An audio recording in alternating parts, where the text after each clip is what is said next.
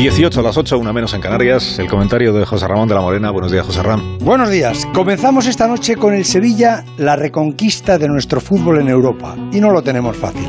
El Sevilla tiene que ganar esta noche en Dortmund por dos goles de diferencia o por uno, siempre que el marcador sea superior al 2-3 con el que ganaron aquí los alemanes. El Dortmund es un equipo muy físico al que el Sevilla puede eliminar si supera esas precauciones temerosas que yo creo que aquí le bloquearon un poco, quizá por la presencia de Haaland, que ciertamente está en un momento espectacular, y esa habilidad con esa estatura impresiona.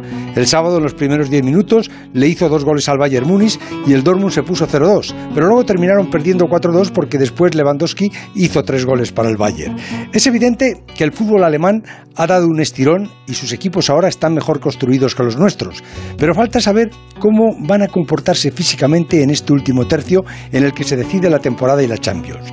A mí me preocupa del Sevilla ese estado depresivo que le pueden haber causado las derrotas seguidas con el Barça en Copa, Liga y la del sábado en Elche, porque esas tres derrotas minan los estados de ánimo, la seguridad, el optimismo con el que estaba jugando ese equipo. Pero quiero pensar y creer que esta noche va a ser el Sevilla de las grandes noches europeas que le han coronado seis veces como campeón de la Europa Liga. Y esas muescas no las tiene el Dortmund en su revólver. Suerte, Sevilla. Son las 8 y 20, son las 7 y 20 minutos en Canarias. Esto es Onda Cero.